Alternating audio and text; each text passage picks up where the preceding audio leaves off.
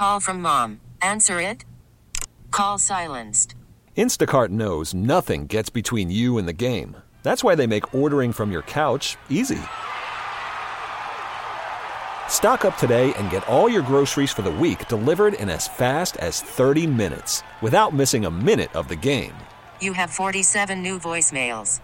Download the app to get free delivery on your first three orders while supplies last. Minimum $10 per order. Additional terms apply. Baseball is in full swing. NBA playoffs are heating up, and your NFL team is gearing up for training camp. Listen to the latest on the teams you love here on the Audacy app. The biggest sports radio stations in the country, providing unrivaled local coverage of their teams, all in one place. Exclusive interviews with players, coaches, and team executives, streaming live and always available on demand. Stay in the know with your favorite teams right here on the Audacy app. It's time now for our daily tech and business report, and today we're joined by Bloomberg News reporter Spencer Soper. Amazon says it plans to double the number of facilities it uses for same day deliveries, and this comes before the company is set to release its latest earnings report. So, Spencer, how important are these quick deliveries for Amazon? Well, for Amazon, what they're uh, what they'll notice is that the sooner someone can get the item, the more likely they are to buy it. So you think of your own personal shopping behavior, there's some things like, oh, it's going to be here in a couple of days, no problem. But then there's other things that you order. It's like, okay, I need this now. And uh, so basically, as, the, if, as they increase delivery speed, uh, they see a correlation between that and their overall sales. That there are things people um, won't buy online unless they can get it quickly. So that's the message they're sending: is that if if we make this investment, it'll pay off in terms of uh, sales growth, in terms of the number of things people are buying from us. Well, we've also also heard stories of actually working in some of these facilities, and some of them haven't been the most positive of headlines. People being worked around the clock. What about the human infrastructure surrounding all of this, or do you think that they're going to be bringing in things like robots to actually handle this influx of, of same day deliveries?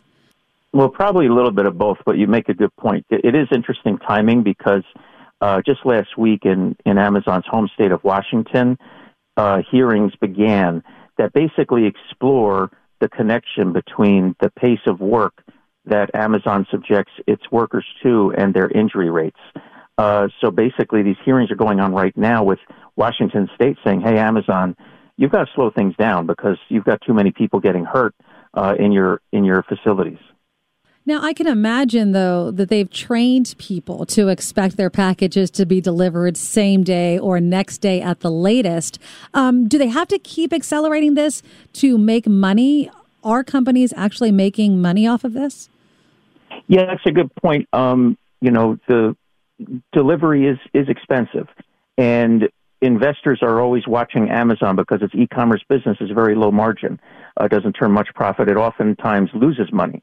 Uh, and so the main question for investors is, okay, when do we when do we start turning some profit off of this and, and, and stop this investment cycle versus is this investment cycle necessary just to keep this business growing? Because online sales have slowed after the pandemic um, growth. You know, it just it, it grew astronomically during the pandemic, and things have since kind of been leveling off.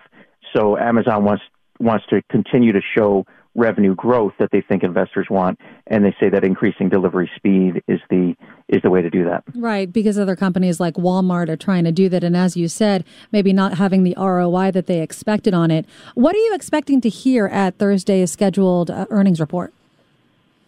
Yeah it's uh, interesting. I know um, uh, analysts are definitely going to want to know what's happening with Amazon's cloud computing business, you know, which is basically offsite uh, data storage, which has basically accounted for most of Amazon's profit for years now. So they want to know if that business is growing well, but they also want to know what the what to expect in terms of investment from the e-commerce operation because it gobbles a lot of money for Amazon to build all of these, these warehouses and, and infrastructure around the country. So Amazon's announcement was pretty vague. They said they would double the number in coming years. So I imagine investors are going to have a lot of questions trying to seek some clarity on the uh, pace of investment. Absolutely.